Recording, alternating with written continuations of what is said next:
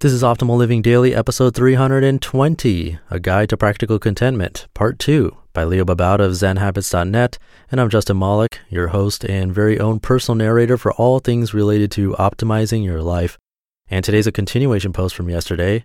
I read half of this post in episode 319, and I'll be wrapping it up today. So you'll probably want to hear yesterday's episode first before listening to this one. And with that out of the way, let's continue the read and optimize your life. A Guide to Practical Contentment, Part 2 by Leo Babauta of ZenHabits.net. Changing Habits and Contentment. Before we get to the practical steps, let's talk about contentment and change. Many people think that if you're content, you're just going to lay on a beach doing nothing all day. Why do anything if you're content with the way things are? But actually, contentment is a way better place to start making changes than unhappiness with who you are. Most of us are driven by the need or desire to improve ourselves, to fix certain things about ourselves that we don't like. While that can definitely be a place for driving some changes, it's not a good place to start from with those kinds of changes. If you feel there's something wrong with you that needs to be improved, you're going to be driven to improve yourself, but you may or may not succeed. Let's say you fail in your habit change. Then you start to feel worse about yourself, and you're then on a downward spiral where every time you try to improve, you fail. And so you feel worse about yourself, and then you're on the downward spiral. You start to self sabotage your changes because you really don't believe that you can do them.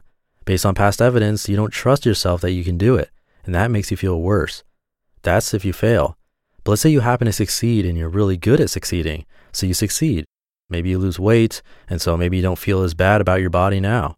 But what happens is, if you start in this place of fixing what's wrong with you, you keep looking for what else is wrong with you, what else you need to improve.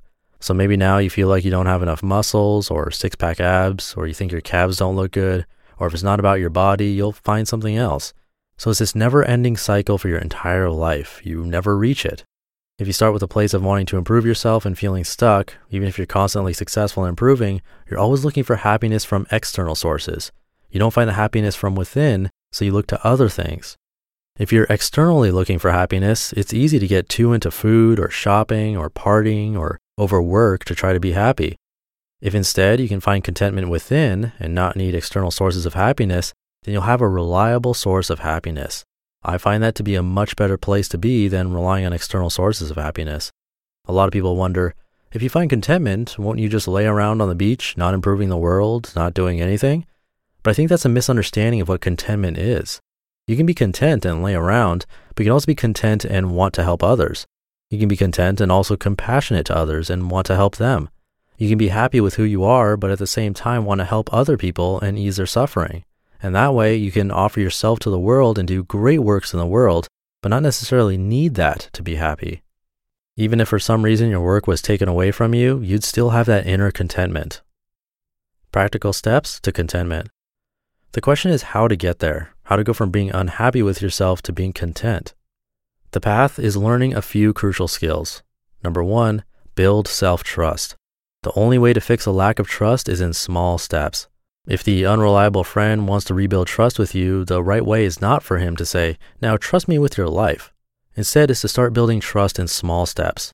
Do little things and see if the trust is held up. Over time, you open yourself up more and more.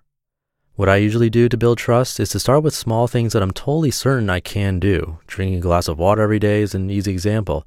I want to drink more water, so I set a bunch of reminders to drink a glass of water when I want to wake up. If you can keep that up for a week or two, it helps you trust yourself. Most people try to change hard stuff, fail, and then the trust is gone. So start with the small stuff. Number two, notice your ideals. The other problem for finding contentment is that we're constantly feeling bad about ourselves because the reality of ourselves does not meet some ideal we hold. That ideal could come from mass media, looking at magazines and movie stars, or it could just come from some idea about how perfect we should be when it comes to productivity or how our body should look.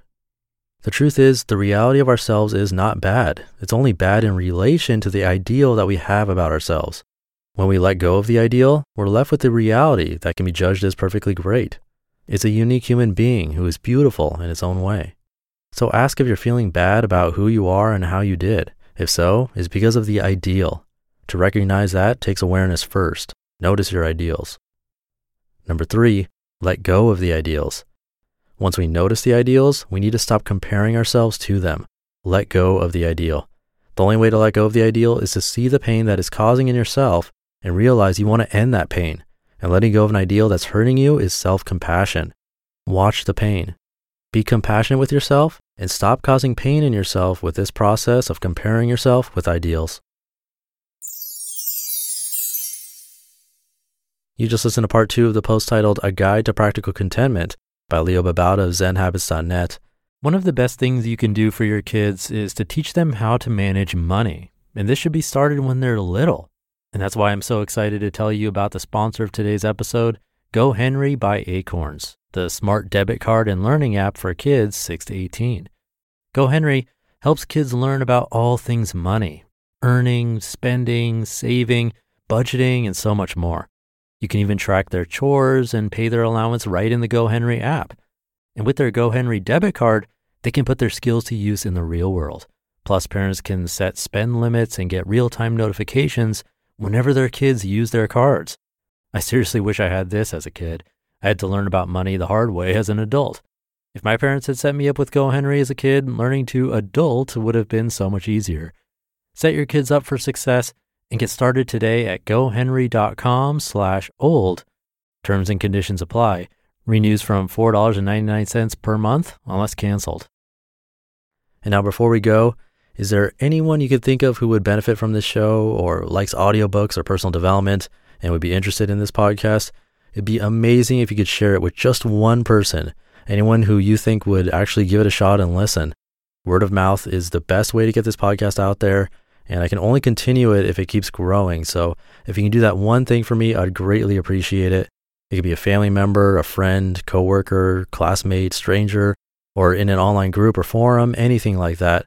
You can send them to oldpodcast.com, or if you're with them and have their phone, you can show them how to subscribe. It'd mean a lot and would help keep the show alive, seriously. It really means a lot that you're listening through to the end but again, if this show doesn't keep growing, I can't keep doing it because of the time and money involved. So any kind of sharing with others would be amazing. And I'll stop it there. I'm not sure who I'll be reading in the Thursday show, so it'll be a surprise for both of us tomorrow. I'll see you there where your optimal life awaits. Hey, this is Dan from the Optimal Finance Daily podcast, which is a lot like this show, except more focused on personal finance.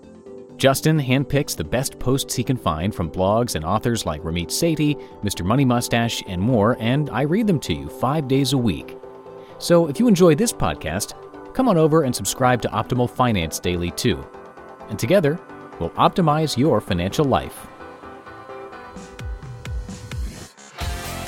You've been listening to Optimal Living Daily. Be sure to hit the subscribe button to stay up to date on each new episode and head to oldpodcast.com. That's O L D podcast.com for a free gift as well as more actionable tips and resources to help you maximize your potential.